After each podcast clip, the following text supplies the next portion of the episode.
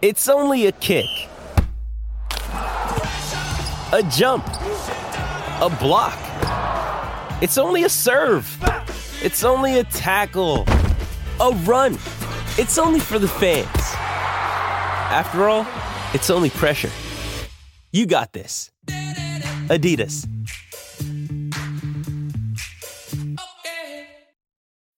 When you need mealtime inspiration, it's worth shopping Kroger, where you'll find over 30,000 mouthwatering choices that excite your inner foodie. And no matter what tasty choice you make, you'll enjoy our everyday low prices, plus extra ways to save, like digital coupons worth over $600 each week. You can also save up to $1 off per gallon at the pump with fuel points. More savings and more inspiring flavors make shopping Kroger worth it every time. Kroger, fresh for everyone. Fuel restrictions apply.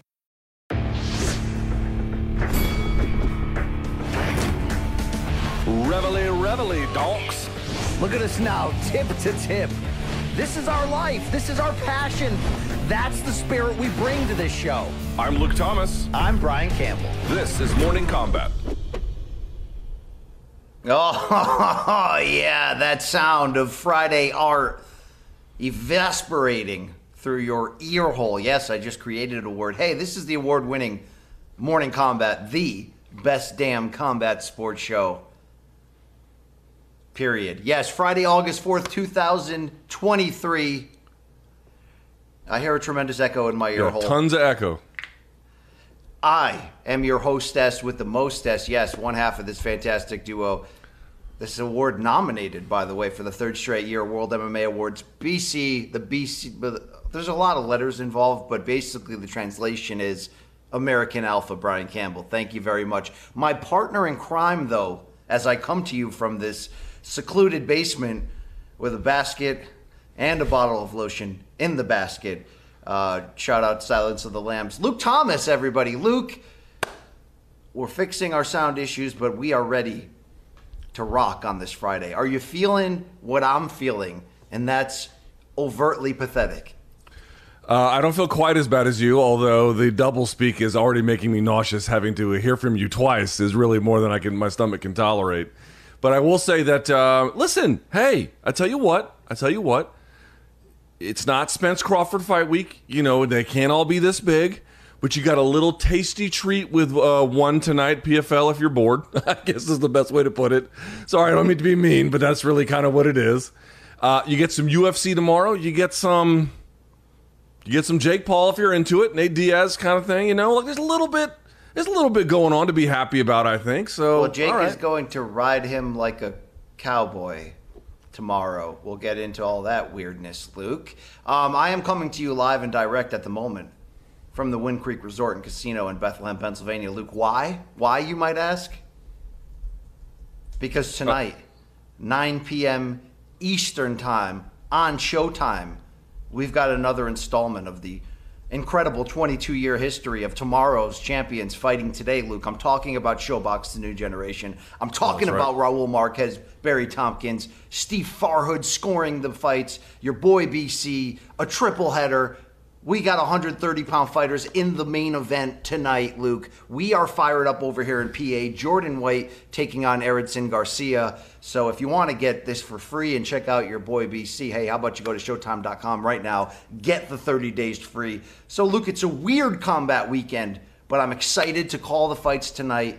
Be back Saturday night post Jake Paul versus Nate Diaz with a Morning Kombat instant reaction. And tomorrow, for those that are following your personal life, Luke, is also your 44th birthday. So what a weekend, what a time.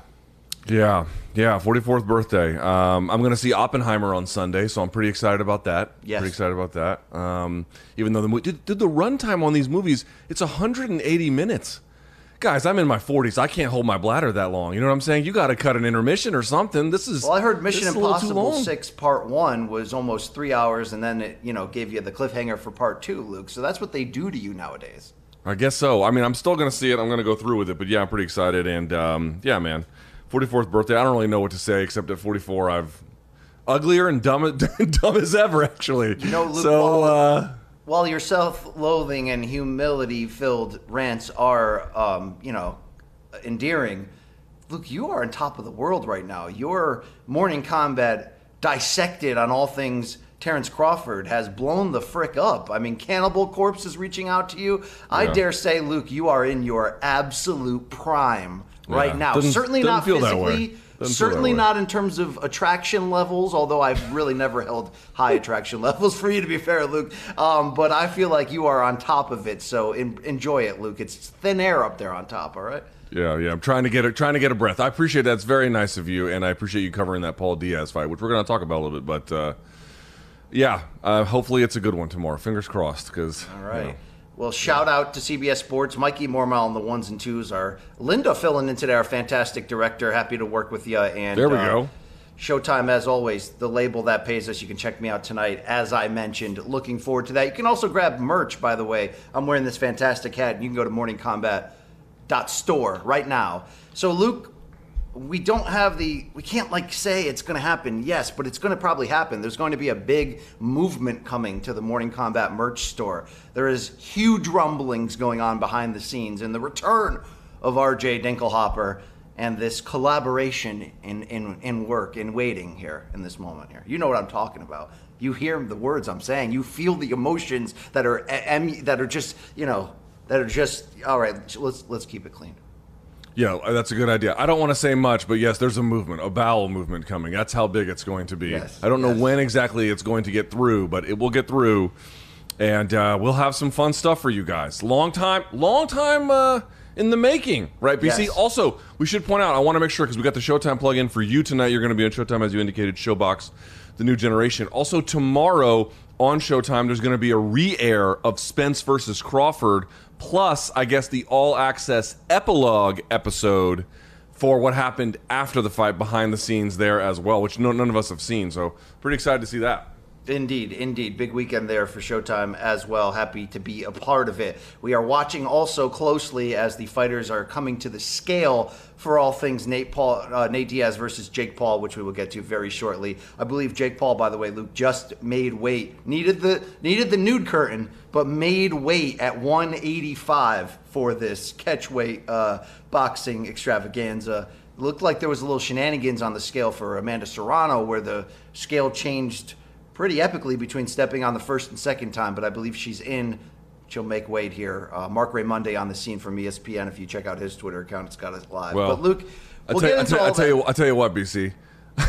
the Texas Commission is on the job. Rest easy. Exactly. No, nothing to worry about, nothing to stress about. It's gonna be great. All right, uh, Luke. We got a lot. We got a weird show. We got a great show for you today. We're gonna do your dead wrongs. We're gonna do a few different things. We're gonna do a fun little segment here that Luke Thomas has cooked up. Do you want to give a little tease about this, Luke? No. So what we're going to do is I'm going to read a quote, and BC has to figure out who said Yes. it. Did Jake Paul say it? Did Nate Diaz say it? Or is it completely made up? It's tough. It's going to be tough. wow. Oh now, wow. this is the first time we're rolling this out, so like there's nothing on the line just yet. But BC, depending how it goes, depending how you feel about it, we could run this back and then put some actual stakes involved. So we'll see. I like we'll what happens. I like stakes big time. Luke, I did break my black liver uh, silence last night and did uh, not a steak at the steakhouse, but did some um, some uh, short rib, boneless short ribs. Those could change your life at a high level. Uh, you know. What You know what they? This is only something you think about if your digestive system no longer works as a functioning twenty-year-old anymore. Uh, I used to be able to eat anything, like it didn't matter what it was, and I would sleep. And you would hear people be like, "Well, I can't have red meat before going to bed. I won't sleep at night." I'm like, "You have the worst genetics I've ever heard of. You, you are barely human." And now that I'm in my 40s, I'm like, Yeah. right, it's going to be fish for dinner. Uh, No, you're right. Because I've I was talking about this last night. When we go out on the road and we get access to corporate dinners, order what you want, and you're like, "Yeah, I'll get the 135 dollar steak." Do you know how many times I've had that, Luke, and then been up all night as my heart is Yeah. pounding through my shirt? You know? What I mean? Yeah, it doesn't work when you get older. It just doesn't work anymore. Now the beef short rib, I got to tell you, that's a little lighter. I feel like. I mean, it's fattier, but it shouldn't be quite as like gut heavy. It's so in the end. tender, and you get the gravy and mashed potatoes and the suffering succotash with it, Luke. It was tremendous. Shout out to the Chop House here in Bethlehem, Pennsylvania. It's time to get into the show, though, Luke. In our first segment, hey, sometimes this segment can be hit or miss, and we can pretty much guarantee you'll lose money if you follow our picks. But on OK Bet this week, your boy BC is coming a knocking, Luke. I think you hear me knocking, and I think I'm coming in. This one's called OK Bet.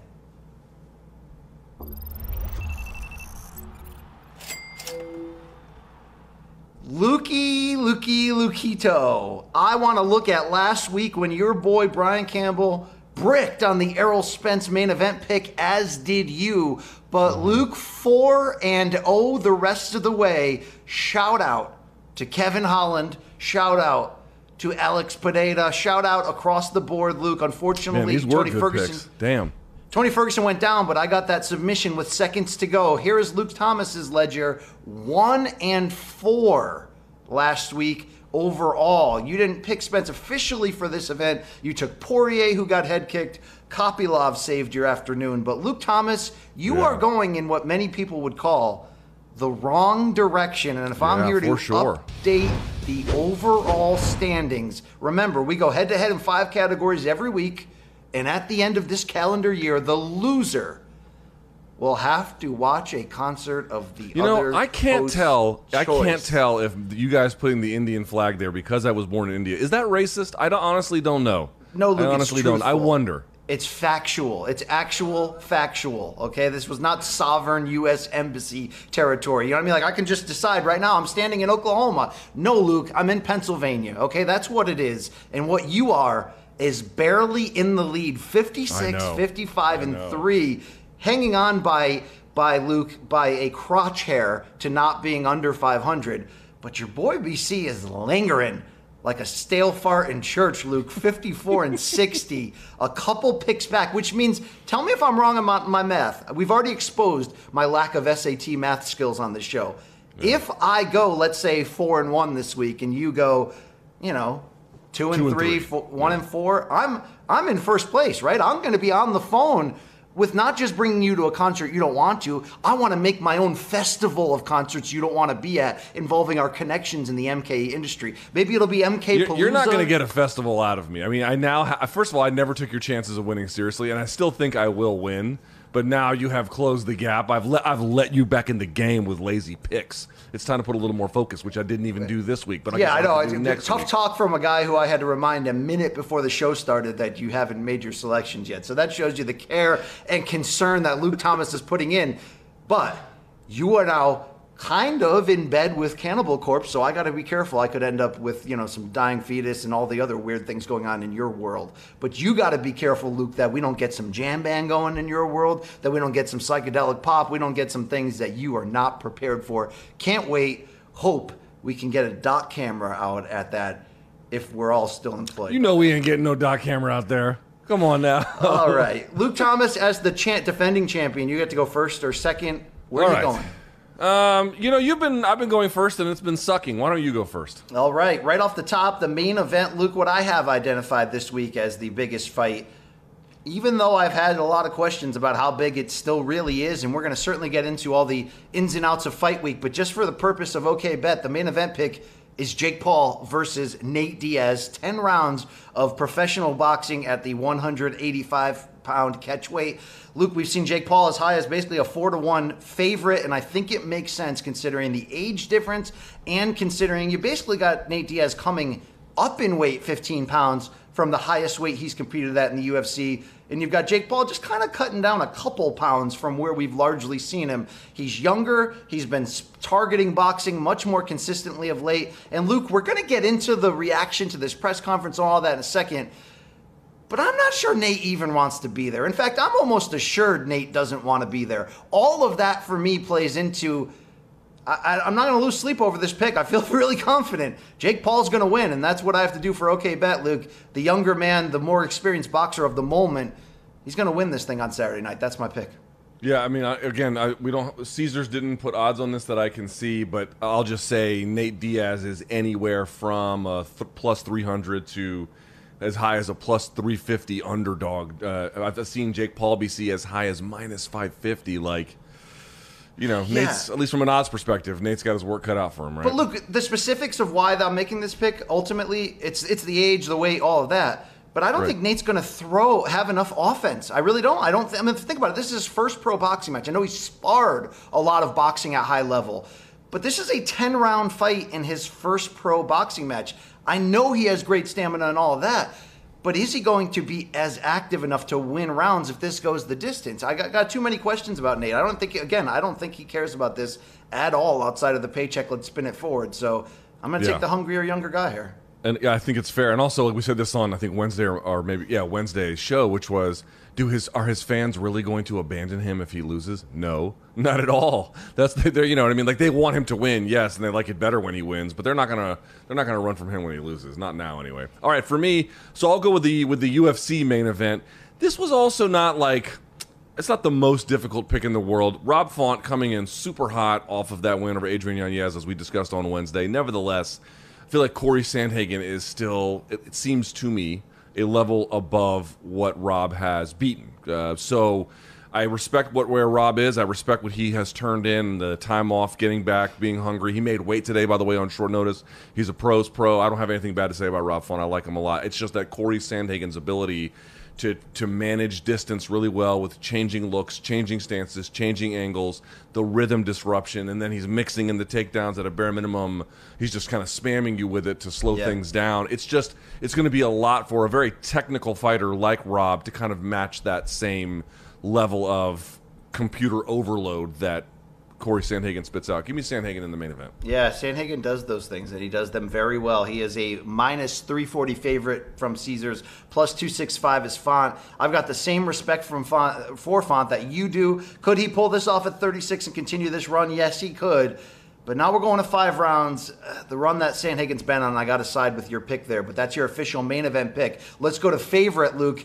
And I'm going to take a favorite of the show this weekend, along with a slight betting favorite. Minus 160 for good old Billy Q. Billy Quarantillo looking to bounce back from the disastrous KO loss to Edson Barbosa, the F around and find out moment when that 37 year old legend came in and just sick and disgusting shape. Well, Luke, let's see if lessons learned for our guy taking on Damon Jackson here in a pretty high featured bout in this Saturday's UFC Nashville Fight Night card. This is an emotional pick. Those tend to not work here on OK Bet, but I love Billy Q. I'm going to put it in his favor that he's going to learn from the lessons needed in how over aggressive he was. We know the heart, we know the scrappiness, but Luke, we said it on Wednesday. Billy Q, I'm challenging you. I need a more complete, full game effort here. I'm going to back back the blue. I'm going to back our guy, Luke. Billy Q has our back. I got his back. When I topple over you, I'm going to do so with Billy Q getting his hand raised. That's a tough fight.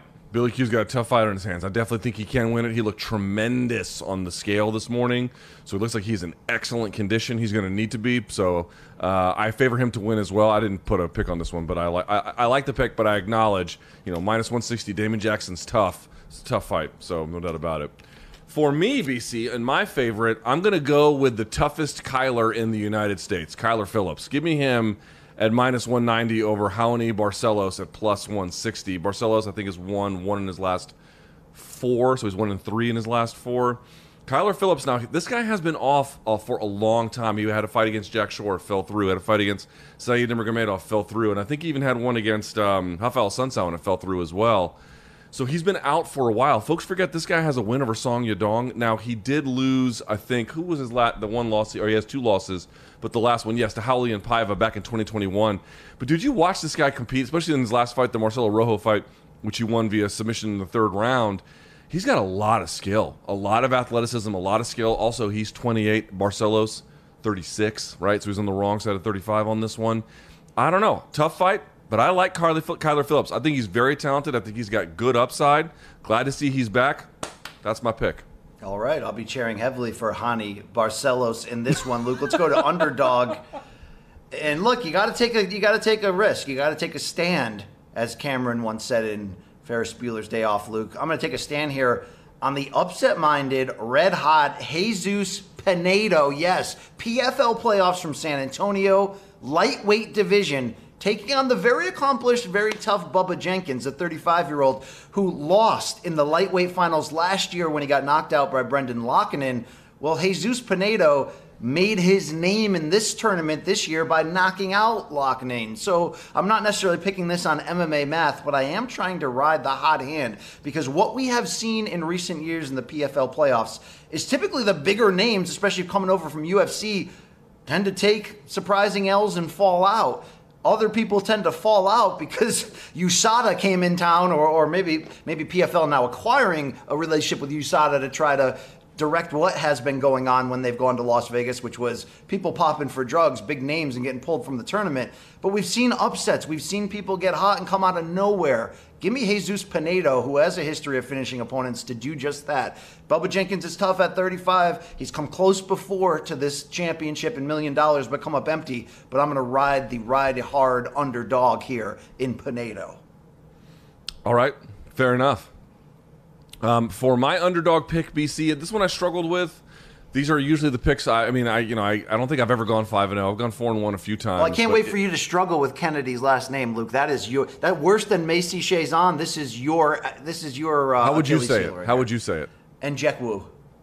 I mean, it's definitely not Njekwu. I can tell you that. I've never heard it Well, called. it's definitely not the extra three syllables you put at the end of it because you're trying to cover up for the fact that you can't nail it. Luke. And Njekwu would be like somebody out of like mainland China or something. This is not that. Uh, all right, so underdog pick. Give me Dustin Jacoby sitting at plus 125, barely an underdog. This is a close fight against the Say the, it.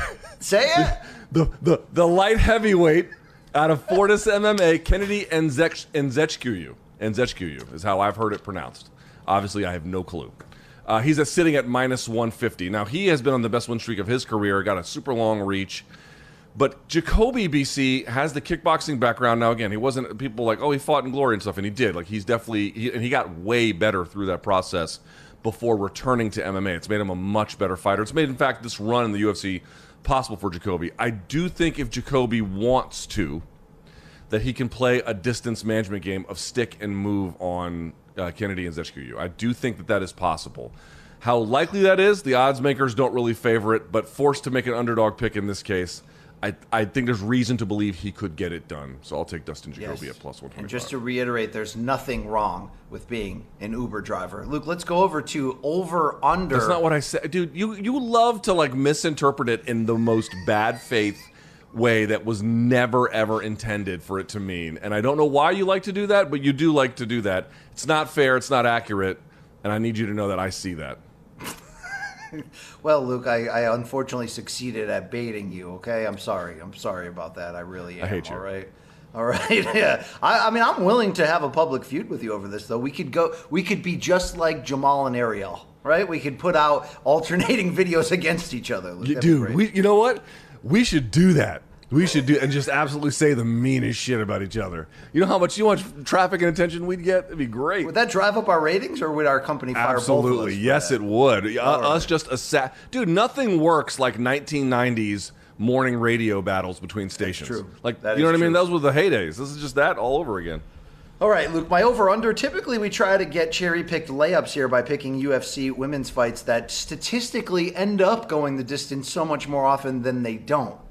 But I'm going to go against that because this Tatiana Suarez, Jessica Andrade co main event, 115 pounds in Nashville on Saturday. I just feel like there's, I love the storylines and what's at stake for both. Are we coming or going Andrade? If Andrade is going to win this, Luke, it's going to be by knockout. We kind of feel that. But what about Tatiana Suarez? If she comes out in continuing this sort of next level drive, confidence, and evolves certainly more than she showed against Montana De La Rosa in that comeback at 125, where it was wrestle or nothing. I think she's going to have to show a little bit more here against Andrade, even though the wrestling should be a big part of her game plan. But Andrade, Luke, if it's not her night, it ends disastrously. Could it end ground and pound wise on the ground? It could. Either way, this will not go the distance. Suarez Andrade. It doesn't matter who wins it. It doesn't matter the method. I'm just telling you, I'm going to go the under in a rare UFC women's fight here. Uh, three rounds only, of course, but uh, I feel confident. I feel really confident. Yeah, yeah, I don't think that's a bad pick at all. Yeah, these are some better ones for you. Um, for my over under, and this one I do think, this one is the this is to me of all the questions that are interesting about Jake Paul versus Nate Diaz. This is actually the more interesting one, which is, does it go the distance? Um, I, I don't really know, but we're making picks here, so I'm going to say I think it'll go the distance. I mean, they the thing is they added the two extra rounds. Now Jake has dropped everyone he's ever fought. He dropped Nate Robinson, obviously knocked him out. Ben Askren, Tyron Woodley, Anderson Silva. He did drop Tommy Fury. Folks forget that. I think it was late in that fight, but he Last did drop round, him eighth and final round. eighth and final round. So like, you know, he's obviously got some power, and Nate is going to be, I think, under the gun. But you know, adding the two extra rounds, like the it was the Diaz camp that wanted it because I think that's where they think they're going to shine and really put it on him when his movement gets slower and he gets trapped up against the ropes. I still think he'll be able to hang on, but I, I don't know, BC. I, I wonder if you feel like it's going to go the distance because you. I mean, I'm. Ha- I didn't. I thought Spencer Crawford was going to go the distance, and like, Yeah. Jesus, man. After the seventh round, I was like, this ain't going much longer. Maybe we get something like that. I don't know, but I'm picking Yeah, for my official over under. Give me Paul Diaz going the distance. This is very interesting for a few reasons in terms of which way we kind of feel like will it go the distance or not.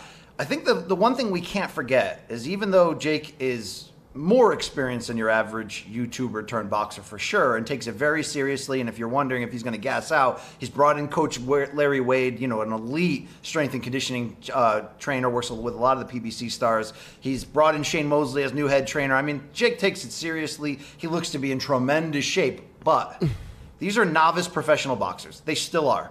And what happens in novice professional boxing fights when you have that inexperience is you could end up in a little bit more of a war than you intended in the first half and both either of these guys could gas out late.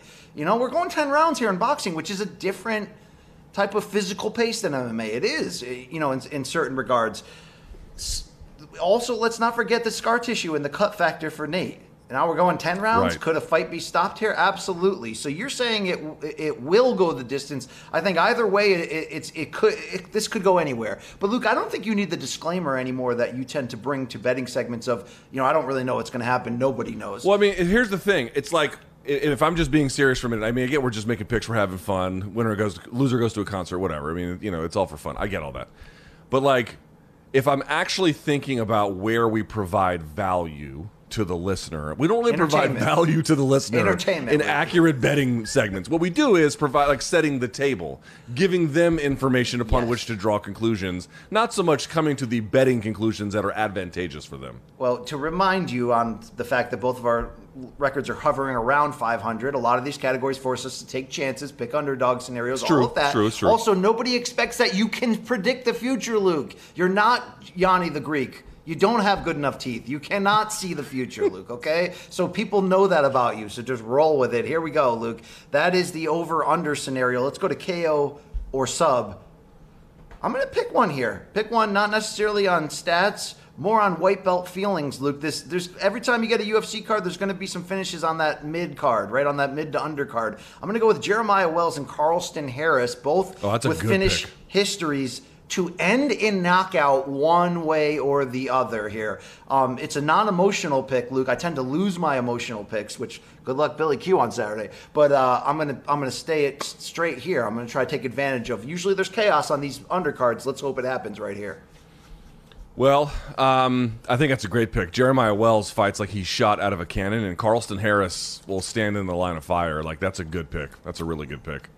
Um, for me, again, all the disclaimers you've heard them a million times. Give me Suarez versus Andrade ending in sub. Now, of course, one you know, as long as one submission wins it, doesn't matter who does. But um, I feel like there's going to. Here's why I say this. Now, obviously, when you get on the ground like that, especially with a big puncher like Andrade, KO is really always in in the ball game here, right? So you have to kind of take that. I, I think ending. I think ending in KO would also be a good bet either way. But the reason why I picked sub is because I think Andrade is going to be fending them off a lot. And if she's really not herself or whatever, that's going to be a good thing. Plus, if they're playing reversal games and they're on the ground and they're vying for top position, I just feel like either one is going to be looking to snatch something in those moments. So, you know, could it be a spot where someone just gets completely flattened and then pounded out? Yes, of course. But I feel like there's a decent chance, anyway, BC, I'll put it that way, a decent chance that one of these is going to, these ladies is going to score a sub. Indeed, we'll see what happens there. Potential you and I push if it goes one if you get the finish on sub, but if I get the knockout there, I'll take the pick. I'm only two back or two plus some ties. We'll see what happens come this weekend. Luke, topic number one though, we're gonna look at some of the Oh, highlights. time of- out. Time out. We didn't do it at the top of the show. We didn't do it at the top of the show. We got to remind everyone you got to go to www. Well, you don't have to do that, but you can just go to worldmmaawards.com, right, BC?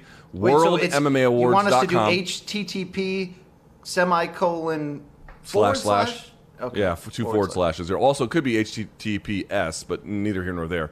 WorldMMAAwards.com, or you can put your phone up to the screen right now, scan that QR code, and vote for Morning Kombat. BC, uh, bet there's another place, I won't even say what it is. They put out odds on who would win best MMA programming, and we at Morning Kombat are sitting at plus 800. We have the uh, Even worst though we're odds. back to back champions. We have the worst odds as two-time defending champions. So when I saw that, and I of course quote tweeted it as did everybody else. Jed I Goodman, you know, added me so I would see that, and all of our fans, rightfully so, are like, "Holy crap, dude! I'm betting the house on MK. They don't know what happened."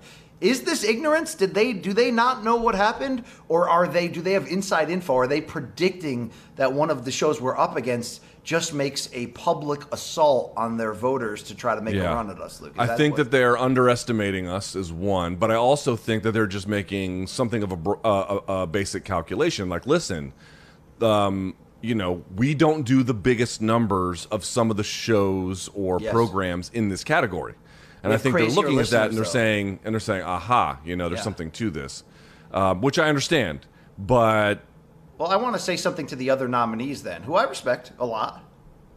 You may have more listeners than us, more subscribers, more followers than us.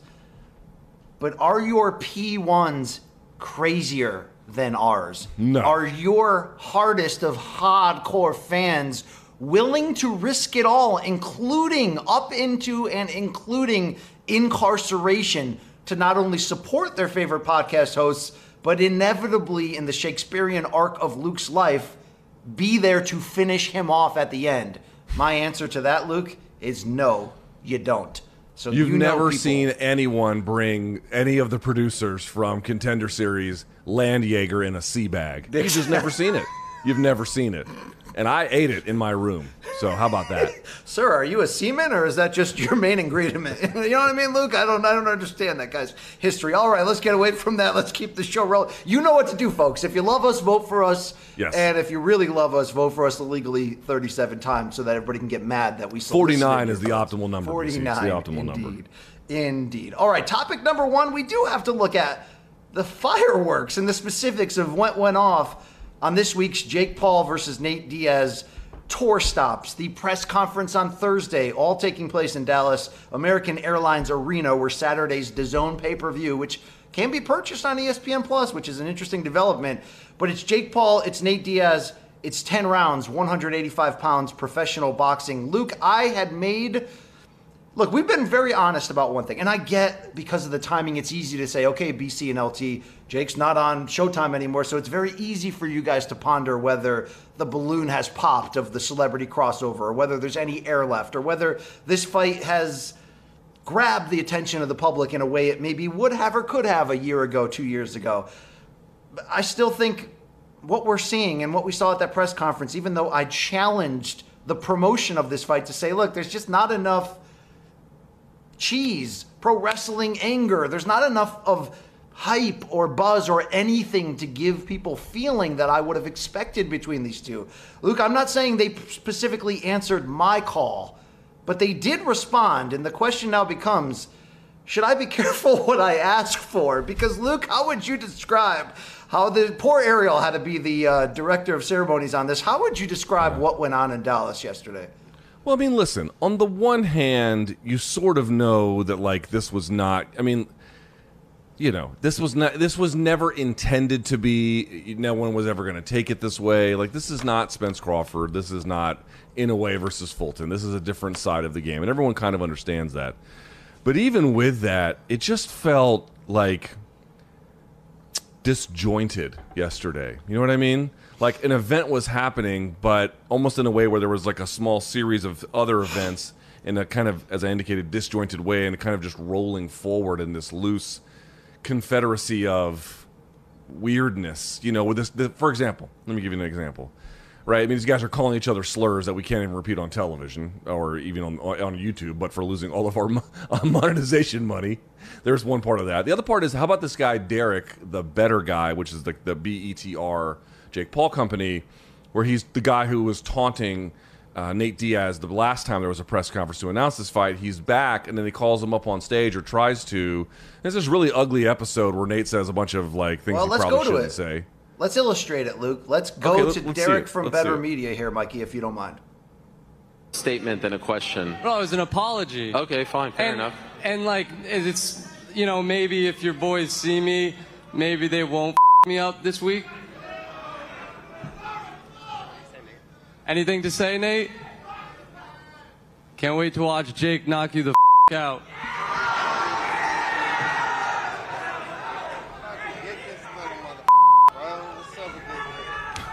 Hey, bring this little bitch up here. Get him out of here.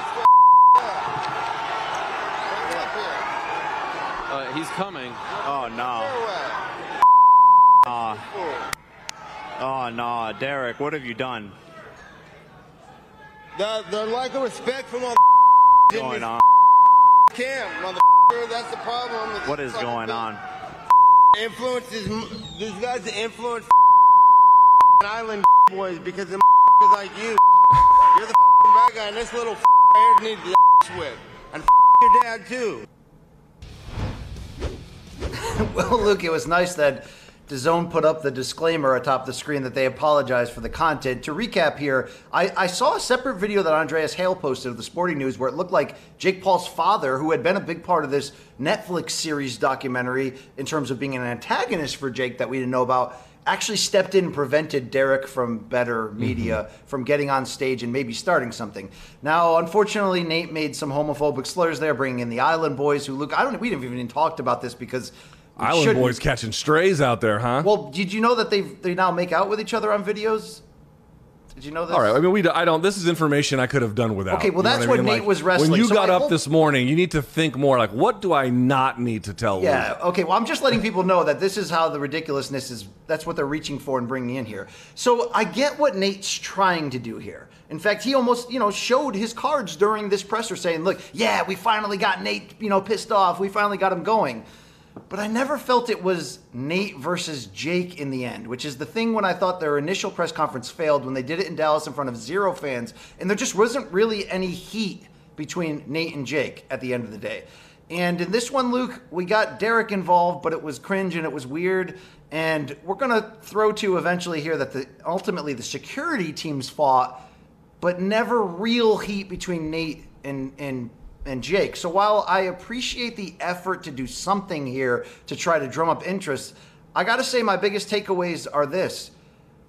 The homophobic stuff just went too cringe and Nate just doesn't want to be here, dude. It's clear. It's yeah. evident. And I think that's the biggest issue from this fight, along with it being a little bit too late in terms of the prime bubble for this crossover thing there's no real stakes, Luke, and Nate just doesn't seem like he cares. Jake tried his hardest to come in like a cowboy. Can't nobody tell him nothing, Luke. It didn't work at the end of the day.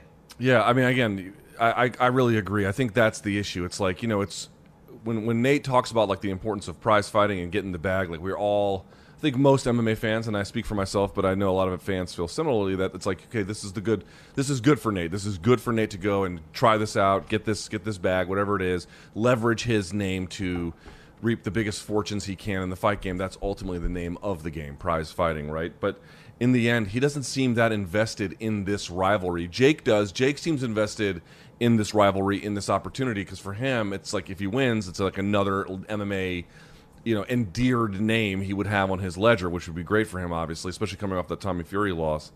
But it, I said it before. It's like their face-off didn't have a lot of heat to it. Like eh, there's, it's just every it's every side character battling with every other side character. Yes. Or side characters battling with Jake or Nate, but not with Jake and Nate battling, you know, e- each other in that way. It's just a weird combo, you know. Look, you know that term we throw around, old guy at the club? And we've kind of felt feelings of that before we got married when we were 26 27 and we'd still go out to the club and there'd be all college girls there and you're like oh my god did i just become the old guy at the club? Nobody wants to be the old guy at the club. We've seen the old creepy guy at the club who tries to grind with the younger ladies right? I felt old guy at the club vibes for nate when he was going up to the face off meaning obviously jake rightfully so is trying to turn because he can't get nate to get pissed off at him. So he's trying to turn social media influencing and the youth against him. And Nate is just repelling it like, guys, this isn't what I'm about. And it made him look like he's almost too old for this BS, Luke. You know what I'm yeah. saying? So um, part of the. I think part of the fail here that Jake tried, Jake's trying to offer $10 million to Nate through the PFL to do an MMA rematch next year. And I asked multiple times this week, Nate's basically saying, I'll fight you in MMA, but it's not going to be in the PFL.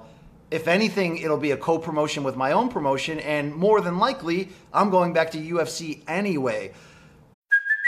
Hey, it's Kaley Cuoco for Priceline. Ready to go to your happy place for a happy price? Well, why didn't you say so? Just download the Priceline app right now and save up to 60% on hotels. So, whether it's Cousin Kevin's Kazoo concert in Kansas City, go Kevin, or Becky's Bachelorette Bash in Bermuda, you never have to miss a trip ever again. So, download the Priceline app today. Your savings are waiting. To your happy place for a happy price. Go to your happy price, Priceline. Another day is here, and you're ready for it. What to wear? Check. Breakfast, lunch, and dinner? Check. Planning for what's next and how to save for it? That's where Bank of America can help. For your financial to-dos, Bank of America has experts ready to help get you closer to your goals. Get started at one of our local financial centers or 24-7 in our mobile banking app. Find a location near you at bankofamerica.com slash talk to us. What would you like the power to do?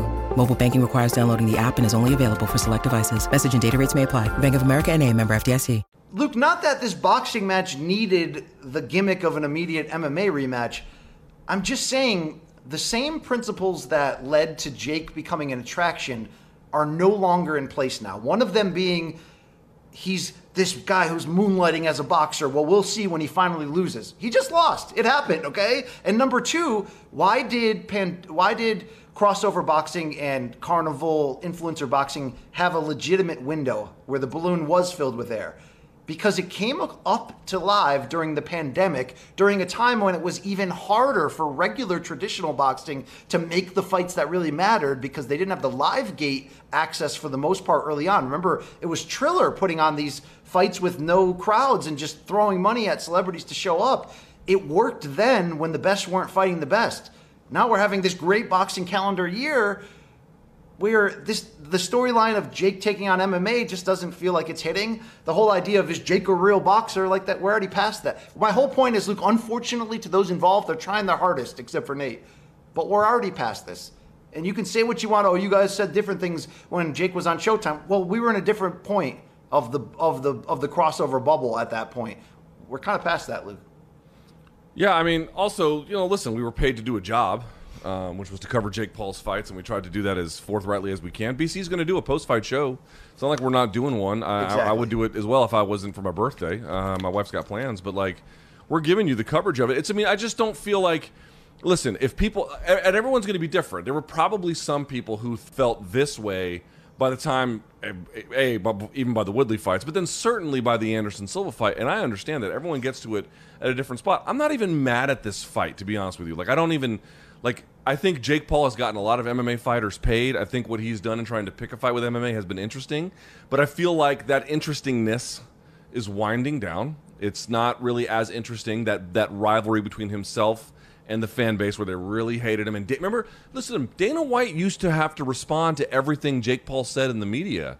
like Dana White anymore. is obviously on vacation or whatever, but like there's none of that happening right now. This is what I mean. Like that thing has kind of cooled off a little bit. So listen, Jake Paul is going to get Nate Diaz a, I'm sure, a respectable bag. He's going to get himself one.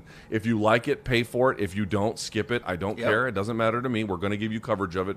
We're gonna cover same. it straight up and legit, and hopefully, Luke, seriously, hopefully it's a really fun fight. Hopefully, for their sakes, It could be. especially, especially if Nate pulled the upset, you would be talking about a rematch. It would matter. So I'm cheering for something fun to happen here, but I've got my doubts. Let's go to the second video we have. We all hoped it would lead to some pushing and shoving on stage, Luke, or something that tells us there's a real beef or a real competitive aspect to this. Unfortunately, we didn't get that from Jake and Nate. We got that from everybody else who was lingering on stage. Here's proof of what went down. Check, brother. Who cares? Because he could lose there and still be okay. He's losing to Nate Diaz. Absolutely. Look, I just think Nate feels a little bit out of place. I'm not gonna lie. He doesn't Yeah. look comfortable. No, I, I think this is him. When I watch him, like pointing out Jake's manager as well Oh. now, saying, "Look, you want to get something? Well, you can, you can get Lakeisha's something." like, bro." uh, me? no, no, not me, buddy. yeah, this must be a bit unusual. Yeah, though. it This- is weird because they, they're not even staring at each other. There's no face off. They're just standing close to each other. At I don't this think point, Nate can stand still for more than two seconds anyway. That's he the can't. issue. I Look would at- like to uh-oh, see a, a typical boxing face-off. You know what I mean? So I, I, I, I particularly don't like the MMA style one. Yeah, we are hopefully going to hear from both. Uh, Jake, I know will definitely come and join us. And Uh-oh, there's some pushing now going on. Security guards pushing each other as well up there. That we don't want to see. There's a couple of No, we don't wanna see a brawl guards up there. We don't want to see. Uh oh. I can't. Hey, hey, hey. I can't let Uh-oh. this happen.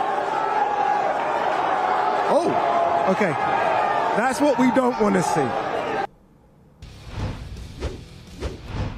Well, Luke, the bodyguards went ham. How did nobody shoot a double leg on the problem bot in that? You know, get that gross guy out of there. That, that's on the inside. You know that weird guy with the hair on the inside. Shout out to that guy's job. But uh, yeah, what do you think? I mean, he Luke? seems like a nice guy, but he's definitely slept in his car in the last two months. You know what I'm saying? Like, that's definitely happened. Uh, Well, I mean, this is what I mean. By the way, you heard like I didn't I didn't know who all the voices were. You heard Ak and Barack up there, I believe. Shouts to those guys. They've always been real cool to me. Um, I saw you- Ak, by the way, in Vegas. I didn't see Barack, but They're um, always so cool to us that I have so much respect for them, and I Yeah. really like their personality. But he made a good knowledge. point. He made a good point, right? He was saying like they weren't even looking at each other. Like Nate was there on stage. Jake was kind of trying to pose off, but there was nothing. There was no. There's no nothing between them, you know. It was kind of and, and like listen, it doesn't all come down to the face off. Like Spencer and Crawford didn't have like the most electric face off either. We're just saying that distance between them, both literal and figurative, is emblematic of what it kind of feels like promoting this. I will say, BC, we should say this. The stage there looked like a really well funded operation, right? Where they had these giant, you know, apparatus of their faces and like who's promoting it and the companies and the date and everything and like the step and repeat back there. Like all that looked pretty good. Like they clearly have invested a decent amount of money into making these kinds of things happening between Real Fight Inc. and MVP, which is Jake Paul's company. We dealt with them when they were, were working with Showtime, and um, and it seems like they've gotten better at the job. You know, I feel feel like they've really kind of figured this all out. But also, this is what Jake Paul does. Remember, like the pre- the the press conference with Woodley in Cleveland, where I was sweating like a prostitute in church, and there was a fight with someone was kind of threatening Woodley's mom. Remember Yes, that in the audience? It's, it was just craziness the whole time. So like, this is kind of like the Jake Paul experience. This is what you get. It is what it is. Saturday night, DAZN pay per view. Don't forget Morning Kombat instant analysis reaction to all the craziness, or maybe it won't be crazy. Maybe we'll get a competitive boxing match. I'll be there afterwards to take you through it. Topic number two, Luke. I want to get your reaction to some recent fight news, announcements, rumors, all that. Let's start off with this UFC Vegas 80, a fight night card, October 7th. Drew Dober versus Ricky Glenn. Your thoughts? Yeah? Like that fight, uh, Drew Dober. I think. Um, how old is Drew Dober? Do we know? Yeah, we have the internet. I have it right here, Luke. I can catch it. You know, while you're. How uh, old is he? You know, he does Ricky. Glenn He's was the guy who fought in 34, Yeah, I still feel like Dober is capable. Of, I mean, this is, first of all, it's going to be an exciting fight. Two dogs, actually. Ricky Glenn was a guy who was really good in World Series of Fighting. Didn't quite pan out in a UFC the way I thought he would, but competitive, largely well-rounded. That's a fun. That's a fun, I'll say this: fun action fight for sure. Fun Yeah. Dober got knocked out by Matt Frevola, rock and rolla, but that had snapped a three-fight knockout streak for himself. Dober always brings it. Adrian Yanez was stopped by Rob Font, which has helped Boston Rob get into this Saturday's main event last minute. But Yanez is back. UFC Vegas 81. It's going to be October 14th. How about Jonathan Martinez, Luke Thomas? Um, tough bounce back fight. Martinez brings it. Yeah, Martinez has been on a. He has slowly kind of ascended into an elevated space, but boy, he has arrived. Um, Yanez needs a big win here. Needs a big one. This is a tough fight to come back to, but I think it's appropriate matchmaking because I think Martinez has earned an opportunity like this, and you know Yanez needs to really do whatever he can to hold on to his game. I think that the sharper boxing still belongs to Yanez. The overall better striking still belongs to him, BC. But the deal is this, which is what Rob Font showed: the amount of punishment he'll tolerate to make adjustments early in fights is unforgivable. It's Yeah. un- like literally in the last fight, unforgivable. I really want to see him tighten that up and then really get to cooking. What does it look like when he has a, a little bit more of that sensibility? I guess we're going to find out. Yeah, yo, Adrian, indeed. Luke, we talked about this when it was breaking news on Wednesday, but talking more about this light heavyweight tilt that's going to be in Abu Dhabi, October 21st, UFC 294, from what it means to the division's title picture. I want to get your thoughts on the fight itself. Magomed Ankalaev, his return from the majority draw against Jan Blachowicz in their vacant light heavyweight title bout. Is going to welcome Johnny Walker at 21 and 7, who has seemingly put things together after taking that tour of Scotland with his uh, lower extremities and now taking over Ireland with John Kavanagh. Luke, do you like this fight? I do. I think it's a tough fight for Walker because is Walker going to be able to out, you know, technical on Ankalaev? I'm pretty skeptical of that. You know, I don't think that that's a really doable thing.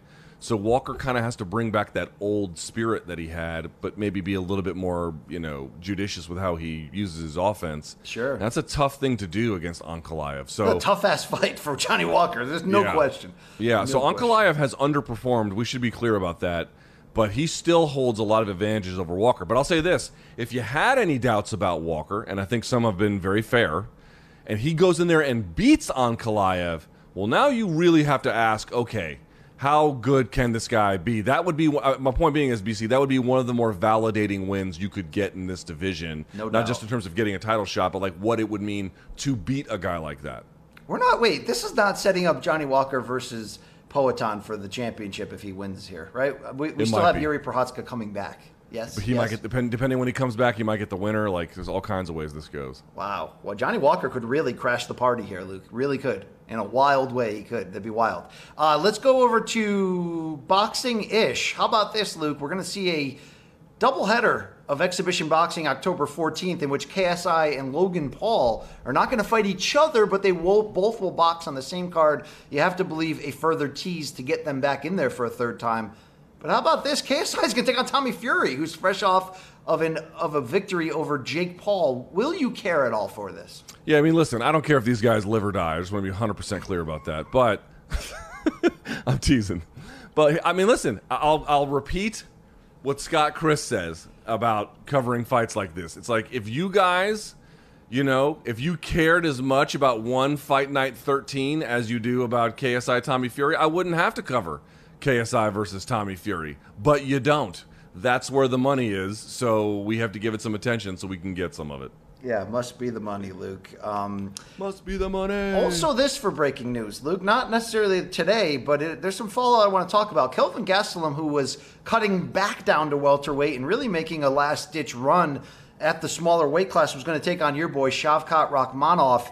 It was going to be a very tough fight for Kelvin. We know that. That fight is now off. Gastelum pulling out with an injury, but Shavkat Rakhmonov quote tweeted two days ago saying. You forgot to mention that you were struggling with the diet too. This was in response to Gastelum showing video from the gym of an elbow from a star- sparring partner that hit him in the side of the head there and effed him up a good deal. Luke, separate from the trash talk, thought it was the Shav- nose. or the nose. Sorry, elbow to the side of the face, hit him in the Yeah. nose there and busted him up. Um, this is this a uh, like this is this might be a good thing for my guy Kelvin Gastelum, right? Like this was the ultimate proving ground fight. You want to crash the title picture in a new division now? Go beat maybe the best rising guy. But you, it would be hard pressed to talk yourself into him winning that fight. This might be a good development. Well, yes, I would. Obviously, you know me. I would favor Rakhmonov in that fight. To be very clear, but you know, you see what Jeff Neal was able to do, putting hands on him, where he just walks into range at times and got lit up. You would think an in shape, ready to go Kelvin Gastelum might be able to do some of those same things. You would think. Now, whether that's true or not, or whether that would happen, I don't know. I don't know if they're ever going to fight at any point. I guess we'll see. But I would still favor Rakhmonov, but I could understand why Gastelum might look at that and think, hmm, I have a chance. And then we talked about it before. Given same thing, if you beat a guy like Rakhmonov, dude, you're back in the biggest way possible at 170. So um, it's unfortunate that this whole thing has kind of collapsed. Yeah, yeah, a tough break there, but hopefully Gastelum can come back, get a really big fight, and prove himself here at welterweight. Uh, let's go to women's boxing. How about this? The rematch is set. It's November 25th in Dublin, Ireland. No, we're not getting Katie Taylor versus Amanda Serrano part two. We're getting Katie Taylor, Chantel Cameron part two. If you forgot already, Taylor, your undisputed lightweight champion, moved up to 140 pounds to take on undisputed 140 pound champion Chantel Cameron. Came up empty in their hard fought 10 round battle. But to Katie Taylor, age 37, to her, the competitor inside of her, Luke, she said it right when the fight ended. I have a rematch clause. We're going to do this a second time. They're going to do it a second time. November 25th, Luke, will you care though? Yeah, sure. I thought that Cameron really showed her quality, and Katie Taylor's not getting any younger. I understand why they want to do it again. I didn't think Katie Taylor was so far out of it that a win was impossible, but I would still favor Cameron to win. But um, yeah, it's not. I, listen, would I rather see the rematch with Amanda Serrano? Yes, yes, I would. But it's a fine fight, and I'd be happy to watch it. Very nice of you, Luke. Very nice of you. All right, let's keep it That's what I rolling try to do. Um, next on my list is this, Luke. No one's talking about this. Does it matter? Francis Ngannou, we know, is going to box Tyson Fury. But do you know who his trainer is going to be? I Lead boxing this. trainer. Not hear, Eric yes. Nicksick. Mike frickin' Tyson, Luke. Mike Tyson is going to train Francis Ngannou to box against his namesake Tyson Fury when they meet in October in the Middle East. Luke, is this ceremonial or is this real? What are your thoughts on this? I mean, here's the thing, right? It's like, well, one, you know, BC could train with Usain Bolt for the rest of his life. He's never going to make an Olympic team. Like, you know, at some point, like the, the die is cast. But here's the other part. It's like, do I think that Mike Tyson could impart valuable wisdom from a fighting perspective in boxing for Francis Ngannou? Sure. Yes, of course. But it's like Mike's style would never be Francis's style. Like, Yeah, Mike's yeah. style was short man explosive boxing. That's not who Francis is. You know, that peekaboo kind of head off the line, and then you're setting up these quick explosive angles to try and find openings. That's just not Francis. It's never going to No. work. So it's like, it's cool. It's cool. I just don't know how much of a difference it'll make. Yeah, it felt ceremonial because of the way they announced it, which was in line with uh, part of this Riyadh season, Saudi Arabia celebration. It was like Yeah. there was like a holiday day marked in there, and they put this Yeah, announcement sport- out. Sports washing Eve. Yeah, it, felt a little bit like that. We'll see how that plays out. Let's go with this, Luke. Shakur Stevenson on Twitter. Now that Devin Haney has officially moved up to 140 to challenge Regis Prograis in October for that WBC title, Stevenson needs a dance partner despite being the mandatory for that undisputed championship. So he put on Twitter, Yo champ, Vasily Lomachenko, let's make the highest skill level fight happen. He did this with full respect, Luke. Loma needs a dance partner coming off of his close defeat to Haney that was disputed. How freaking awesome for the hardcore fan and your boy BC would Shakur versus Lomachenko be? Damn. I, I mean, you uh, give it to me. Yes, please. I don't. What What could you say negative about it? Oh, I'd rather have this. I'd rather have that. Okay, fine. I'd rather have a lot of things. But would I be very happy to get something like this? You bet. No doubt about it. Please, yes, and thank you. Also, Luke, to close here, Terrence Crawford did his first extended sit down post victory over Errol Spence Jr., and you met referenced it, of course. You can see all access uh, epilogue Saturday night on Showtime. Is that Saturday night? Yeah, right? Yeah. Uh, After the replay of the fight, Crawford sat down, though, with Hot 97's Ebro and Rosenberg.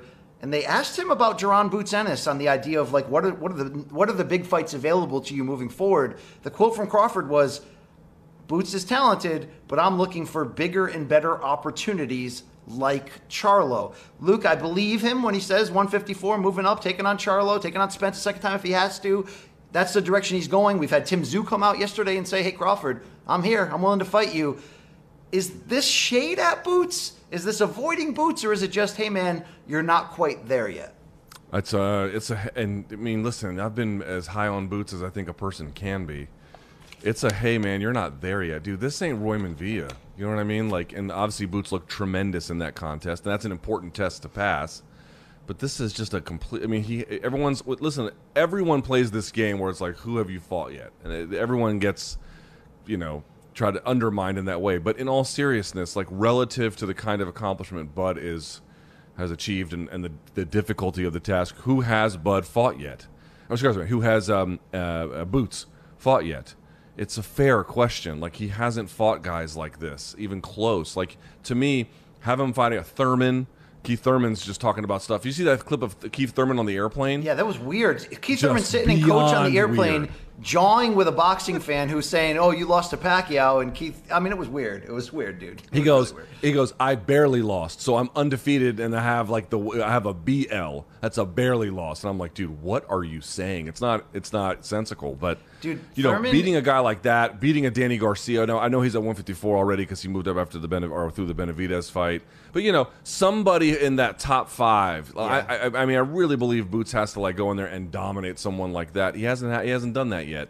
There's so still I, un- rumors- I completely understand why Bud wants to fight Charlo, and I actually like that fight better. Indeed, and there's definitely rumors that Thurman could be headed toward a Yordenis Ugas fight this fall, which would be tremendous, especially if the winner ends up fighting Boots. But I need Thurman to whether it's Crawford, whether it's Spence, if Spence comes back and, and can can and can build, I mean that would be at 150. Either way, I need Keith Thurman to go after a big fight at this point, Luke. He's probably got one to two left in him.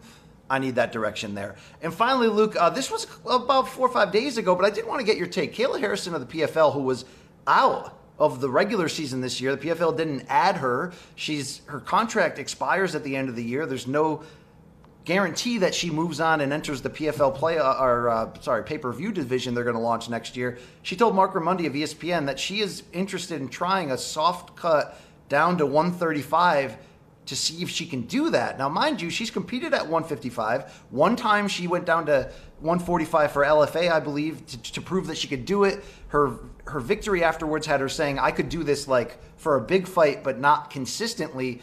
Luke, now she's saying, I actually think I may need to make a run here at 135. Let's be fair. She kind of lost some of that big leverage that she had when we were talking about her facing Cyborg or Amanda Nunes. Does is this in your mind her realizing that she may need to do something drastic if the UFC is really in her future, given that the 145 division may not have another day of life left to it? I hate it. I mean, you could be right, but I hate it. Like pop quiz, BC. What weight class did she win in double gold in the Olympics? 152? No, 78 kilos, which is 172 pounds. Oh boy. Oh, Those are the weight classes that she won gold medals in, y'all. Oh, boy. 78 kilos. You know, so getting to 155, no problem. Getting to 145, tough but doable. Going to 135 when you were a gold medalist in the Olympics at 172 pounds, I got to tell you, that I don't think that's smart at all. Now, to your point, could it be a a financial or frankly some kind of necessity just to stay relevant in the sport, given where the matchups are and what time she has left? Yeah, the, I understand your point completely, but I would just say that is such a shame that an athlete this Yeah. good and this ready to compete doesn't have any peers, and so she has to absolutely destroy herself to get to a weight class where people know other names. I hate it for her, dude. I I absolutely know, hate it. especially because she's a tank. She is a mountain of muscle, and when you cut muscle as opposed to, you know, bulk, Luke or fat, you're gonna you, you- end up being weakened in most cases. So it, it's going to be a really tough experiment if she goes through with it. She's meant she's as mentally tough as they come, but I really feel like The body has limits. She should have You know been in the PFL playoffs here, Luke. She should have been trying to avenge the Pacheco loss in the championship. This is what it should have been. Or, or roll. I don't know. They didn't roll out the pay per view Super Fight League this year. They're going to roll it out next year.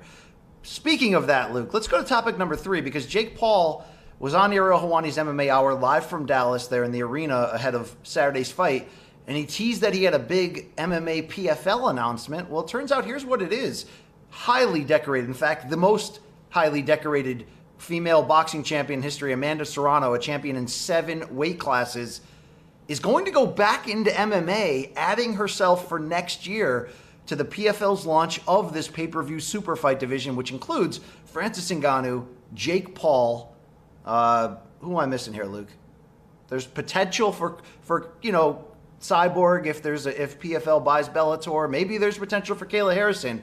Amanda Serrano is going to do that. So a reminder, a refresher. Serrano is currently 34 years old. She'll rematch Heather Hardy in a what is just a abomination of a boxing rematch on Saturday. But she did go two wins, zero losses, and one draw in three MMA contests. Two in 2018, a third fight in 2021. This was during the time before Serrano joined forces with Jake Paul, where she just couldn't get money fights on TV that mattered. She went to MMA. She fought to a very competitive draw under the Combate banner, bounced back with consecutive submission defeats, albeit against very low competition. Luke, how big of an uh, announcement is this? Will this matter? What do you expect from Serrano going back into MMA, and who the heck could be her opponents? I tell you what, we always say, "Hey, when are boxers going to cross over and fight MMA?" And I'm like, "You've already seen it. You've already seen. Uh, how about how about a boxer who's unified not one but two weight classes try MMA? You've seen it. Clarissa, Clarissa Shields, she did that. And here comes Amanda Serrano because again, if the market dynamics are such that they are going to get the opportunity to make as big or bigger paydays in MMA for the reasons why MMA is women's MMA is more popular than women's boxing, then you're going to see those economic incentives drive things like this. I, I don't know exactly how big it will be because it's sort of a big sports story. I don't know that there's a lot of fan clamoring inside MMA for like, let's see what Amanda Serrano can do. I don't know exactly where that market is, but you know, I just want folks to put some respect on some of these women boxers' name. Like for everyone being like, oh, one of the boxers is going to cross over. Guys, they've done it. They're doing it now. You're looking at it, um, and I find it highly commendable. And by the way, it's a good signing for PFL. Like if you're gonna, they need to sign names of people that generate headlines. That's the most Yeah. important thing because they've gotten a fight tonight with people that just don't. Um, and so Serrano kind of solves that problem a little bit for them. Now, Serrano did take a lot of damage in her MMA debut in 2018. It was a draw with Corina Herrera. She lit her up early and then got taken down and got, you know, had to really fight through it. But she did bounce back with two submission wins. Little known, Luke, she actually has five victories in submission grappling, does Amanda Serrano. Four of those came on a single night in 2018 under the Grappling Industries No Gi Jiu Jitsu tournament. I'm not trying to say she's world class in there, but she's a gamer. She's got a little bit of experience. Now, she was never able to box against Clarissa Shields, whose smallest weight as a pro has been 154. And I believe Serrano's highest weight was what, 140 or 147 in boxing? I wonder, could they go in the PFL super fight, MMA? Would you care about that? Would you care about the GWOAT, Clarissa Shields against Amanda Serrano in MMA? I don't know. It's weird, but I might be into it. I might be into it. Yeah, uh, same feeling. It's weird, but I might be into it. That's I'd have to think a little bit more about that. But it isn't, it's th- th- this is what they need. They need Yeah. clever, unusual matchmaking that somehow still captures people's attention. They, they need that strike force rub, and crazy fights like that may not do it, but that kind of thinking will get you closer. Let's transition into a brief preview of what else is going on in MMA this weekend between PFL and One Championship. Luke, tonight it goes down in San Antonio. PFL 4, and it's, sorry, PFL 7 is the name of the card. It is the first round of the playoffs in the featherweight and light heavyweight divisions. And in the main event, featherweights Bubba Jenkins and Jesus Pinedo. You heard me talk about that earlier on my OK bet pick. And that co-main event, Josh Silveira, the son of uh, ATT Silveira. coaching legend Brazilian Shrek Luke, is going to take on Ty Flores. Now, Chris Wade also back against Gabriel Braga. Impa Kasanganay is going to be in that light heavyweight tilt against Martin Hamlet. These divisions got ravaged to a large degree by the suspend- drug suspensions, Luke Thomas. We're kind of mentioning this in passing. Does this PFL playoff card tonight deserve more mention than just in passing? No, this is again when people are like, "Who is Francis going to fight in the PFL?" Like it's like this is what this is why they need a pivot because where where does this lead you? Again, it sounds like I'm saying these fighters are bad. That's not what I'm saying. It sounds like I'm saying you shouldn't care. That's not what I'm saying. What I am arguing is these fights are co- pretty fun. Um, there's some there's definitely a lot of fighters on here worthy of respect, but nothing about this is must see. That's really the problem. Like, what is the promotional angle that's going to get the average MMA consumer to say, I need to take time out of my day to watch this? And it really just isn't any kind of hook. So, if you like MMA and you just want to see good MMA, by all means, you should watch tonight. But I think this is the kind of roster where it's just not a promotional bridge to anywhere. Yeah, unfortunately, I think you're right. ESPN and ESPN Plus are the TV outlets they're streaming.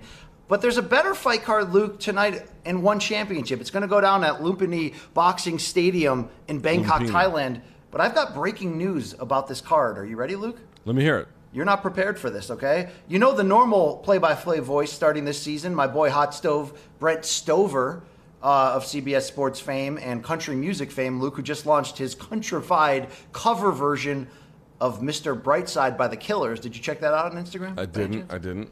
Well, Luke, he will not be there tonight in Thailand for this card. Filling in, friend of the program, combat sports announcing veteran. Mother's Day is around the corner. Find the perfect gift for the mom in your life with a stunning piece of jewelry from Blue Nile. From timeless pearls to dazzling gemstones, Blue Nile has something she'll adore. Need it fast? Most items can ship overnight. Plus, enjoy guaranteed free shipping and returns. Don't miss our special Mother's Day deals. Save big on the season's most beautiful trends. For a limited time, get up to 50% off by going to BlueNile.com. That's BlueNile.com. This episode is brought to you by Shopify. Whether you're selling a little or a lot, Shopify helps you do your thing, however you cha-ching. From the launch your online shop stage, all the way to the we just hit a million orders stage. No matter what stage you're in, Shopify's there to help you grow. Sign up for a $1 per month trial period at shopify.com slash special offer, all lowercase. That's shopify.com slash special offer. Ray Flores, Luke? Wow. Shout Good for out. Ray. Shout Good out for for Ray. Ray. Flores, by the way, filling in, joining Mitch Chilson and Rich Franklin in the booth. Of course, you know Ray Flores. He's called Paul Fury pay per views. Davis Garcia, you know his work on PBC. We work with him on Showtime. He's also been both the ring announcer, a cage announcer, and post fight interviewer at times for PFL. So he's got that experience. He's the voice of Big Ten Wrestling on the Big Ten Yep. Network. Uh, big opportunity here for Ray. But Luke, you were talking to me offline about this card. Plenty of sneaky matchups that MMA fans should care about. It's an interesting one. I think of all the cards this weekend, obviously, you know, uh, Paul and Diaz got the biggest names. The highest quality main event is going to be Sandhagen Font. I mean, you know, in terms of MMA. But listen, listen, this is what they have going on. It's at Lumpini Stadium, which um, Lumpini and Rajadamnern, and these are the two most preeminent stadiums in all of Thailand. And they have three kickboxing bouts, two Muay Thai bouts, and then two submission grappling matches, along with some MMA. We're not going to go through and do a whole breakdown, but I want folks to know main event at 155. Chingiz Allazov, the guy who is the champion in lightweight for their kickboxing, is taking on Marat Grigorian, who has beaten a lot of the bigger. I, I'm, not, I'm not pretending to be a kickboxing expert. I want folks to know that's not what I'm saying, but trying to get you to understand he has beaten a lot of the top names. They were supposed to fight previously. They have fought previously, um, but this is the. Uh, I think there's still some question about you know settling their rivalry. Mikey Musumeci, Darth Rigatoni is going to take on Jarred Brooks. Jarred Brooks is the strawweight male champion out of one on the MMA side. Now Musumeci will probably destroy him, but it's a fun one that could be kind of interesting, and it's for their grappling titles as well. Tawanchai, who is an absolute kickboxing phenom, is taking on David Kiria. I was with, I, I was on a plane ride with David Kiria when he beat, God, who did he beat back in the day? This was like, it was it and I think it was Andy Ristie. Ristie? Wh- this was in Glory 14 in Zagreb. I think that's right. I can't remember, but he had uh, no. Sorry, it was the. Um, oh, maybe that was it. I don't even remember anymore. BC, but he had just won. A, I think it may, maybe it, maybe it been in L.A. Maybe it was some other one, but he had won when he was competing for Glory. Super super nice guy. Here he is competing on this card, as I indicated previously against Tawanchai. That should be a fun bout as long as it lasts. John Lineker's on this card, um, back in action. Although he did lose his belt, he's taking on Jae Woon Kim, who, who at least will meet him in the middle for folks who care. Marcus Buchecha, who by the way, 4 0, all these first round submissions. He's incredible, taking on uh, Oumar Kane. You might be asking who that is. I don't know if it's pronounced Rug Rug or Rug Rug. I've heard it Dude, pronounced Rug both Rug. ways. Come on, that's our guy, Rug Rug, man. He's yeah, a horse, they're finally going to meet. They've tried to make this fight a number of times. They finally got down to it. Marcus Buchecha Almeida, Buchecha means fat cheeks in Portuguese. He is already probably capable of beating top 10 guys in the UFC just based off his athleticism and submission game alone. A guy who was a, I think, um, uh, at, least a 10 or 11 time world champion through IBJJF competitions. Like a guy as decorated as they come. That's Buchecha. Dude, this is a still cool young enough, still athletic enough. Say again? This is a very cool fight. The submission expert against the just savage ground and pound and, and muscle bound Rug Rug. It's kind of got some old school pride feels to this matchmaking. It does, and this, of course, will be a MMA fight that you should be paying attention to. Uh, Tye Ruotolo is going to have a grappling match on this card, and there's some other bouts as well. The point I'm trying to make, BC, is a lot of fun fights on this card, and I'm sure I've skipped over some ones that folks care about. This is one again, kind of taking a little piece of each of the combat sports world, putting it under an MMA promotional banner. It, it seems to work for a lot of folks. Indeed. Luke, I had missed this breaking news that it's not a one time event. Brent Stover has moved on from this position with one championship. Ray Flores has now accepted the title as your full time play by play announcer Good for, for one championship MMA. Big opportunity for a guy. Well, I love both guys, by the way, but a guy we know and like a lot. So uh, shout out to Ray. Uh, his he's already got Luke platinum, you know, extreme platinum status on every airline because Ray Flores travels more than anyone in combat sports. Dude, Ray Flores is going to do some damage in Singapore, Luke. Okay. You're gonna do some damage and uh, you know get that Hasbulla gear ready because no one's gonna rock it quite like Ray. but Dude, in all we gotta seriousness, congrats to Ray. He works hard. He works hard. Glad to see him getting an opportunity. And we'll see Brent if Brent Stover can, you know, continue this transition, Luke, into country music. This guy, you know what I mean? Just uh, making ladies cry. Just an unbelievable man, that, that guy right there. All right, that was awkward for a cry. transition. Uh, Luke, we've got a new segment that's called Name That Quote. You want to set us up here? Because I'm going to be in the hot it. seat. All right, we're going to see how this goes. I don't know how it's going to go, but here is the basic way we're going to run it. We have quotes from Nate Diaz, we have quotes from Jake Paul, and then we've also mixed in some fake quotes. I'm going to read the quote, and Brian Campbell is going to guess who said it. Seems pretty simple, right? Indeed. All right, I'm ready. go. Ready? Off camera, I'm like chill and very laid back. I don't know if shy, but reserved. I'm always thinking. Who said it? Nate Diaz. Is that your final answer? Yes. Okay, reveal. Oh, it's Jake Paul. Ah. you don't sabes nada. That You know problem child, Luke. That problem child. Have, what do you think about the cowboy hat? And it seems like he's added more aggressive tattoos this time around. Although that image is He's got more one. tattoos. His tattoos are pretty good, though. I have to say, Jake Paul has good tattoos. Um, he pay he pay. Jake Paul is one of the celebrities that actually pays for good tattoos, and you can tell. You know. Uh, also, the brass knuckles thing. Uh, Here's what I would say about Jake Paul, dude. He looks way more muscular now than he did in that picture. Yeah. Don't you agree? That doesn't bode well for Nate. It doesn't. Yeah. All right, here we go. That's so you're 0 for 1. Let's go to the second quote. Here we go. I don't like fake people, and that's why I don't keep fake around me. Oh, Who dude, said that's it? all Nate Diaz. That silhouette of him, Luke, is totally the 209. Give me Stockton, California's finest. Who said it? It's fake. Oh, I thought he said that at the press conference yesterday. No, Oh, I man. just made it up this morning. I really did. I ah. made it up this morning. No, fake. You, you Okay, 0 can't for tell who 2. says what. I don't know shit, Luke. I know I know the things you've said though. I'll never forget those about me, about our listeners. Yeah, yeah. Like I said, bro, you don't sabes nada. All right, let's go to the next one. Here we go. Let's set it up. Okay. I don't come and fight for fun. I don't do that. I don't like to hurt people for fun. BC, who said it? Nate Diaz. Let's reveal. Yeah! Now, now, here's the question as you go one for three. What was it about this quote that allowed you to say it was Nate? Well, the silhouette looked the most like Nate of any of them so far. And I guessed him on the first two, Luke, and it didn't happen. And that seems like something Nate would say. So I think I finally got one right. Yeah. I, the the thing where he, like both Diaz brothers are pretty big on on like fighting actually not being fun. They Yes. both talk about it a lot. So that's why I put that one in there because if you've heard Nick talk about it, he's like adamant he doesn't have fun doing it. You know. So Okay. Okay. there we go. Uh, all right, let's go to the next one. BC, I'm not rich by accident. Who said it? well, I don't mean to show the man behind the curtain, but that looks a lot like Jake Paul. So I guess my question is did, did that is that silhouette Jake Paul or is this a fake quote? I'm going to try to outdo myself here and say this is a fake quote. Let's reveal. Yeah, here we go. Okay. Better. Okay. Now, what tipped you off that that was fake? Um,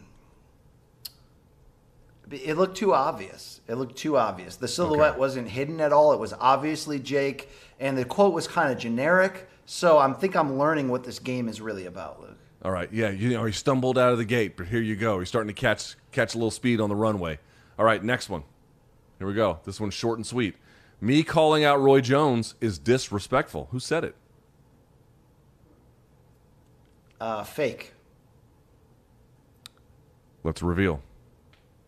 It's Nate Diaz. What's the So- context here? So here, so okay, so it wasn't from yesterday, but yesterday he did say when that guy, that guy Derek from Better, Yes. was like, you know, can't wait for get your neck, you get- get- get- get- get- get," when he did all that, you know, bit uh, on on the microphone. What did Nate say? Nate was like, he accused Jake of being disrespectful. I think part of the reason he kind of hates this whole thing is he just doesn't love the Jake Paul show, Yeah. right? Yeah. So what? If, there, if you go back to the original quote, someone was asking him about like fights he could have or fights he could call out. Like, what about Roy Jones? Like, so there- people were just naming names, and his point was at the time, like me calling out a legend like that is not even respectful to that legend. I'm not worthy, essentially. And I think there's a little bit of like that old school respect that the DS team kind of operates under and then expects from others, understandably to an extent, certainly. And uh, Jake is just like the opposite of that, you know. Okay. All right. So how many have you gotten right? You've gotten two, Two. right. I think that's right. Two. So we got the last one. This was a bit of a trial balloon, so it's gone quickly. We got one more for you. Let's see what you can do. Let's put it on the screen. I get to do what I want, and I get paid millions of dollars to do it. BC, who said it? Jake Paul said that. Let's reveal. Yes, it was in fact Jake Paul. Now I have to say the silhouettes, Mikey, we got to figure out something about the silhouette. We have to have a generic silhouette every time because sometimes it faked him out, but sometimes it led a horse to water and then he drank. Yeah, this horse is thirsty, Luke. You can call me Brian Camel. Are you even paying attention, BC? I mean, you got to Mhm. show me a little bit of enthusiasm. I'm here, Luke. I've always been here, okay? All right, well that was the game. Well done, BC. You seem to. Uh, I mean, I guess that's a one and done. BC didn't seem to like it, and uh, I don't know. There wasn't really a whole lot to it, was there? So that was fun. You know, I tried my best, Luke, and I came up empty, but nice try indeed. You got three of six. You went. You went. You know, that keeps you in the majors. Um, I tried to come up on top, Luke, and go undefeated, but I was dead wrong. And luckily for our listeners who hate us just as much as they love us, we also have a segment every week where we have to stand trial. Morningkombat at gmail.com. And yeah, I apologize for my low energy on that segment, Luke. I was trying. Um, I do have low testosterone, I think. My doctor said I don't, Luke, but sometimes it just feels like it, you know? I think you're just depressed. Uh, so we stand trial after you email Mikey at morningkombat at gmail.com. You better have receipts. You better not be pedantic. You better have good cable management. This one's called Dead Wrong.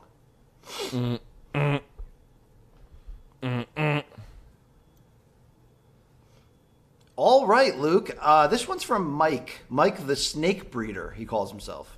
You know what you feel about people who have snakes in their house, right?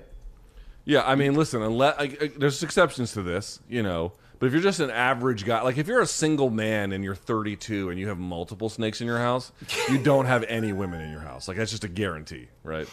Pretty much. Mike says on Monday's show while discussing the UFC throwing shade at Derrick Lewis by placing him on the 291 prelims, you claim that Dana and company had his fight with DeLima slated to be the featured prelim. That's actually dead wrong. Before being bumped to the main card, Lewis's fight was scheduled as the third fight on the prelim card, not the feature slot. That's right. Okay, hold on. I want to throw Mikey under the bus here because I'm not saying that this is wrong, but I, Mikey, and I could be wrong here too, but I do recall you writing in the chat window at the time featured prelim, which was why I said featured prelim. I was going on the on the strength of my producer who failed me. Okay. Well, what Mike says was that uh, UFC did the bre- Ah, UFC Luke brass did the okay. Black Beast dirtier than you realized. Oh, and speaking of Derrick Lewis, he has abs now. You and BC need to take lessons, as I'm sure both of your midsections resemble a sack of potatoes. Get it together, and maybe your wives won't be repulsed by you two anymore. All right, let's go in a little far. Don't worry about my wife there, Bucko. Mike the snake breeder. So Luke, I think Mike is feeling it in his feels about his own gross collection of snakes as an adult male. And Listen, it's it not my fault that he loves the company of king snakes and cobras and pit vipers. I'm just saying it makes you weird. Yeah, okay? it had to be snakes, right, Mike? Wow. Uh, let's hear from Randy the White Belt, is what he calls himself, in episode 471 at 1 hour and 32 minutes while discussing Gabriel Bonfim, BC, the. The what? Hold on, I got to update Don't say a racial slur. BC the Fisi, okay, states So that it's his it's his first UFC fight. Bonfim fought Mounir Lazzez at UFC 283, in which he also won by guillotine, but that was of the mounted variety. Love the show, hate you both. It's Randy the White Belt. Okay, thank you. Uh, a let's go. It's a little harsh given the error, but uh, that's the name of the game. So Uh, this is Vinny D, our final one from Flint, Michigan. Uh, episode 471, Luke states that Bobby Green's outfit at the press conference that he's, quote, ready to catch fastballs and two seamers. As an old man league baseball catcher myself, two seamers are fastballs, bud. Ooh. Also at 229, Luke says, You know a guy is from Tennessee or Australia when they are doing this shit, end quote, in reference to Chandler messing with a snake on the golf course. Chandler's from Missouri, my guy. Yeah, yeah, yeah. But he lives in Tennessee. Fuck off. That's not. I'll take the first dead wrong, not the second. No, no, no, no, no. Although, being married to someone from Missouri, I can confirm country folk from Missouri are not above this type of behavior either. Thanks, fair. gentlemen. That's fair. Love the show. Vinny D from yeah, Flint, Michigan. I guess he. I guess he. I guess I should have said a three seamer instead of a two. So I shouldn't counter Vinny with a bottled water joke, Luke. No, no, no. We'll just let him. No, live. no, Yeah, no, right. no. Luke, our final. That's a that's dead wrong. We took we stood we stood trial. Okay, we were willing to. Thank you. Morningkombat at gmail.com. Finally, Luke. So Kevin Lee retired. So we may have we may. What is Mikey saying? You're gonna. He said there's only two seams on a fastball. Aren't there some pitches called three seamers though? I understand. I, I played baseball. yeah, I there's a four seam fastball. There's a Huh? four seam. There's two seams that wind around, but there is yes, a thing I called understand. a I, dude, I played baseball, like, obviously in little league and stuff like that. I've held a baseball. I've thrown it. I've caught it. I've hit it. I understand. But aren't there pitches that are called three seam? Like that's the name given to them. Let me No, look this I up. think Go there's ahead. a two seam fastball and a four seam fastball. That's what I think, Luke. They're both fastballs. It's just be, dependent upon your grip. I don't think there's a there's. three. a- there is a three seam fastball, so everyone can uh, f off. well, that's There lamer than a two dollar bill, Luke. Okay. Yeah. So how about that? How about all of you stop? There you go. Okay, Luke, the baseball genius over there. Yes. No, no, no. I'm not. I know. I know next to nothing. But I've held, thrown, played baseball. I understand that you. I get Well, it. Well, Luke, you know, you could look back and say maybe we cursed Kevin Lee by calling him future champion so much to the point Yeah. of retirement. Yeah, maybe. But there's a growing future champion in the sport of MMA who has bolas, huevos, as we say, Luke, who loves MK so friggin' much that he puts the emblem on his bolas, Luke. You know who I'm talking about. California's own amateur MMA sensation, P1 of MK, Christian DeGuerro, Luke, who came up to me at the Margarita filled Las Vegas live show and said, I'm going to be champion one day. I'm an amateur, I'm training hard.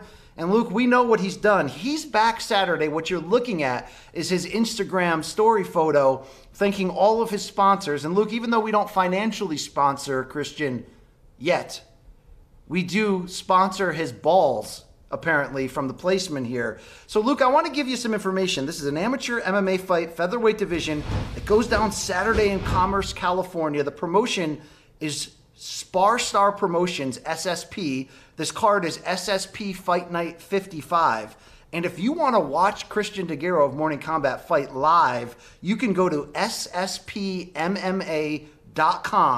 The card starts at 8 p.m. Eastern on Saturday night, and 5 and 1 amateur sensation Christian DeGuerro will be giving up 4 inches of height to 3 and 1 Dylan Morales of Ontario, California. Luke, I love me some Christian DeGuerro. One day I will be the coach Latori to his African champion Mike Perry. What are your thoughts, messages, warm greetings to DeGuerro as he prepares for his seventh amateur fight against Dylan Morales on Saturday? I would say this. I would say um, listen to your coach, follow the game plan. You've been here before. This is entirely winnable. You will win because you will go out there and you will execute. You will be careful, but you will be steady. And uh, after the fight, if you're ready to celebrate, I'll say this, BC. I mean, I'm not offering my services like I'm some genius, but as a show of generosity, here's something that happens to me all the time. I don't talk about too much. I get a lot of amateur fighters who reach out and ask me to watch tape of them. It happens all the time. Um, so if DeGuerro wants me to look at some and offer feedback, which of course I can understand where he would say, fuck off, I don't need you, then I understand that as well. But I'm merely offering if that's something that he is interested at, win or lose, um, with that. But more importantly, just a word of advice. You're ready. You're going to do it. You're Yeah. prepared. Follow the game plan. Be steady, be strong, and then go get your hand raised. We're proud of you. the product of Black House MMA in California, Luke Christian DeGuerro. Uh, I see him on Instagram all the time. Uh, follow him, MK fans, if you don't already. Uh, get some, get some, get some good love and warm greetings behind this guy because he's coming on. And Luke, I mean, that's so. How awesome is it that he literally got himself an MK patch and he wears it right where it matters most to represent us. We got to represent him. I love this guy. I love this Yeah, kid. and the best part is we don't have to pay a dime. We really That's have it. figured this out the best That's way. it. You know? That's been fantastic. Uh, Luke, that's our show for this week, uh, for this Friday. I want to remind you of a few things. Number one, Saturday night after Nate Diaz versus Jake Paul on his own pay per view, you can catch your Morning Kombat instant analysis with me. Oh. Birthday boy Luke Thomas will be celebrating 4 4 with his family. And Luke, what else you got? I got breaking news for Christian DeGarro. oh. Ready to hear this? Yep. From Average Joe Art on Twitter. Someone tell Christian DeGarro to get at me. I'll create his first t-shirt artwork for free. Man is going to be a world champion. Wow. So we got to put these guys in connection together, Yes. and then he can get some great artwork.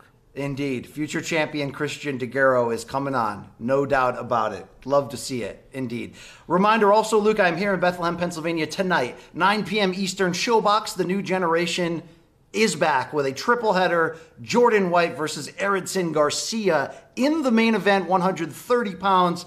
Raul Marquez, Barry Tompkins, your boy BC, Steve Farhood, the Hall of Famer, will be part of the broadcast team. I am so looking forward to it. There is a purity, Luke, in ShoBox that is reminiscent of like intense college basketball or you know intense high school football it's a little bit more pure because these guys are fighting hard to have their moment last time we were in this building earlier this year David Stevens rallied in the final round against Sean Hemphill to score one of the most dramatic come from behind knockout wins in ShoBox history. I'm looking for the magic again tonight, so I know a couple donks have reached out and said they're in the area. They're going to come say hi.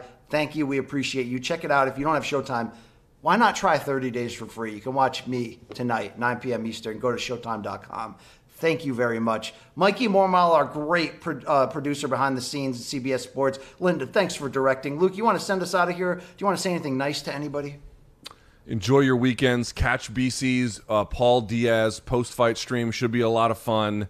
We'll be back on Monday with a big old reaction. I'll let you guys know how Oppenheimer is, and uh, I guess Oh, I'm we're out going on here. So- vacation, Luke. I'm going on vacation next week, so oh yeah, right. so we'll see what happens, what the show looks like. You're going to have some replacements in, some friends of the We'll program. have some. We'll have some stuff for everyone to, to get ready. So don't worry about that. All right. Um, Uh, we we'll we love you, folks. Take care of yourselves. Protect your head, okay? Put yourself first. Mental health, let's do it. We can get through this. Yes, even this trial. We got this.